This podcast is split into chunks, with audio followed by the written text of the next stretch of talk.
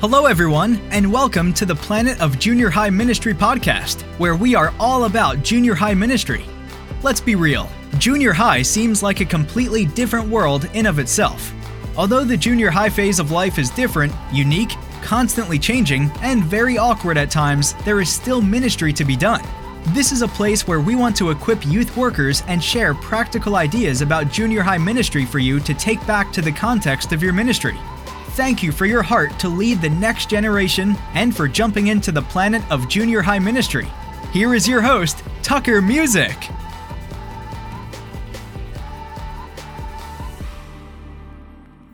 Hey, what's up, guys, and welcome back to the Planet of Junior High Ministry.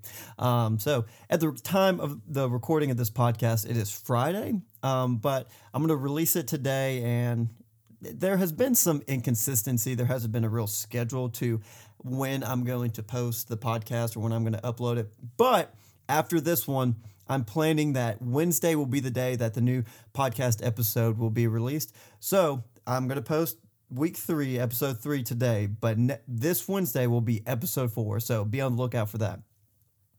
But today, what I want to do is I want to sp- talk about, I want to have a conversation about something that is near and dear to every junior high ministry, youth worker, service, programming, adult leader, student out there, and it's games.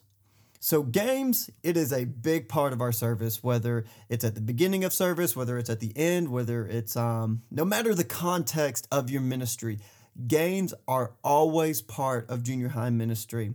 Um, and we've had some games that have been pretty successful. Like, we're super excited about this game. We're like, we were blown away of how well this game did on our midweek programming during one of the weekend services, whatever it is. But we've also been on the flip side of that, right? we've had this game that's absolutely tanked. And see what happens, and I know I'm guilty of this. I was guilty um, a couple years ago, early on in ministry, of kind of putting games on the back burner of the programming side of our services. Games would be this thing that we come up with on Wednesday, and we wouldn't put too much time into it, or I wouldn't put too much time into it. Um, Tell me if you've ever done this, if you're guilty of this. But Wednesday comes, you're like, oh, junk. Like we haven't, we don't have a game. We have the um, the slot in the service for for a game, but we haven't came up with one. Um, let me get on download youth ministry real quick and try to come up with a game real quick. Uh, download it, and you didn't look through it. You didn't look through any of the slides. Realized this game was just a complete disaster from the beginning, and you shouldn't have done it. It was just a placeholder, and there was no intentionality behind that. And I, I, am guilty of that. I know I've done that. I know I've done that with our junior high ministry called the 78 at my church. And I also am pretty confident I'm not the only one. Um, but this past year, me and the other uh, family ministries, the birth, the birth through preschool, the um, the elementary school pastor, the uh, myself, the high school pastor, and our next gen pastor, we went to Orange Tour, and at Orange Tour, um, it's a it's a cross country tour that the Rethink Group, the um, Orange Company, puts on, and at this mini Orange conference, you can call it that, um, at Orange Tour, Ryan Leak was one of the speakers, and it was him, Sam Collier, Reggie Joiner, and a couple other um, influ- influential youth ministry um, people doing a panel discussion. Chris Ivy, I believe, was there, but um Ryan Leak was talking about how to build relationships, and um, he shared this amazing quote that I've um, that I've kind of hung on to um, ever since hearing it. And he said, "Fun leads to trust, and trust leads to depth." See, and I believe that fun is a very engaging fun is um, levels the playing field across any demographic across any story and fun brings everybody together. And so thinking through this i was like okay i know our ministry's fun. I know we our adult leaders are fun. What are some things that this idea that fun leads to trust and trust leads to depth is not present in our services in our ministry? And the big reoccurring thought that kept going back into my head was, dude, our games. And see, here's the thing about games. Yes, games are fun. They're um, they get crazy, they get wild sometimes, but games are also an engagement tool that can be part of your service. See, games bring everybody together. Games bring one voice together, right? And that voice is fun. See, and so students, they love games, they love to participate.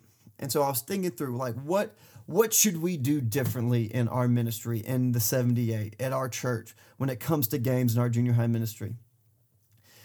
And I was re like reevaluating how we did games. We do a lot of stage-based games, a lot of screen-based games, and where we bring three or four volunteers, where we bring two volunteers to go head to head, and they didn't really work in our context. Um, and I was I was just thinking is like, why why does this not work? And so I have the student leadership group, and I was talking through game like this idea that I like how do we change the games? How do we bring it more engaging? How do we get more students connected to the games? Because games are this tool that we are using to get students connected to our ministry, to other students. And they said, Tucker, dude, you need to play games where everybody can play. I'm thinking, oh, God, okay, that's a big undertaking because we have about 100 students in our junior high ministry. I'm like, how do we get 100 students to play a game? So I was thinking through, like, thinking through the different games that we played. We've played trivia games, we've played um, games from Download Youth Ministry called Nailed It or Failed It. And um, I was thinking, how could we, we revamp it? How can we create these games that we have done for so long? How can we become more engaging with it? And so what our students, it was really our students who've came up with this. Um, they said, Tucker, it'd be just fun where if you split the corners of the room into the different trivia answers and have students lock in their answers by going to these different corners of the room. And I'm like thinking, I've never thought of that before. And so we tried it the first week and we got 100% participation in it. And how would we play is everybody starts out and if you get the wrong answer, you um you get eliminated, you sit down, but they're still buying because they see their friends. They're like, no, you need to go to answer C. You need to go to answer A. And it's uh, really cool to see how these students are engaged at the beginning of the game where everybody's playing, but also how they continue the engagement through seeing their peers still being involved in the game. Um, so if you do a lot of screen-based games, that could be a possibility that you do with your ministry. And maybe screen-based games just don't work in your context. Maybe we don't have the resources for that. Um, our students just don't like them anymore. They like more like get up and moving kind of games. Um, adapt your games where every student can at least start to play the game at the beginning where every student can be involved at the beginning of the game. Even if it's an elimination style game and um, eventually there will only be two students going head to head, we all know that the rock, paper, scissors tournament game, right? Everybody finds a partner, they play rock, paper, scissors. Whoever loses becomes the winner's biggest cheerleader, right? And as, as the game progresses, um, students are getting this huge following. They get the students excited. Their students are yelling. Everybody's engaged. They want the person they're cheering for to win. And it's just rock, paper, scissors. And everybody's engaged. Everybody is plugged into the game. Everybody feels like they are part of this game. See, and that is such an important part of games is it levels the playing field. It brings everybody together. There's not isolation, there's not favoritism, there's not any of that. But there's fun being brought to everybody, and everybody gets to participate. And when students feel like they get to participate, that they have a space to express themselves, that they have a place where they can just be free, that same mentality will carry over into the different aspects of your ministry. This feeling of openness will from a game can carry on into a small group conversation. This mentality of, hey, I can be free, I can be myself, can be carried over into music, into that worship time through music. See, and that is that is the important part that games serve in our ministry.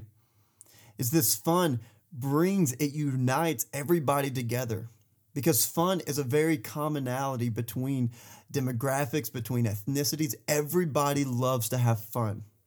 So when students actively, every student gets to actively participate in a game, dude, it invites them to actively participate in worship through music, in small group conversation, in teaching, in prayer, whatever it is. Games have the ability to set up a ministry, have the ability to set up your service for whatever kind of environment you want to set. If you want if you want a service to be open, if you want students to be themselves, dude, that can start with the game. Um, because honestly, I don't know if you've done this before, but games usually are better at the front end of service than right after you're teaching because games um, kind of take away whatever just happened before. Um, but guys, dude, view games as this opportunity to engage students more and more than this filler space. Games have an opportunity to build um, fun within students, and through this fun, they students can trust you. They can trust the adult leaders who are participating in the game. They can trust the other students, and this trust that's developed through a simple game can be carried over into depth into spiritual conversations, small group conversations, conversations that haven't happened over breakfast. Whatever it is, fun leads to trust, and trust leads to depth. Hey guys, I would love to connect with you on social media. Um, I'll link my social media accounts. I'm on Instagram and Facebook primarily. Um, but if you want to hit up the follow, that'd be awesome. I'd love to see what you guys are doing in your different ministries, in your different churches, and to see the amazing things that you guys are doing within your junior high ministries.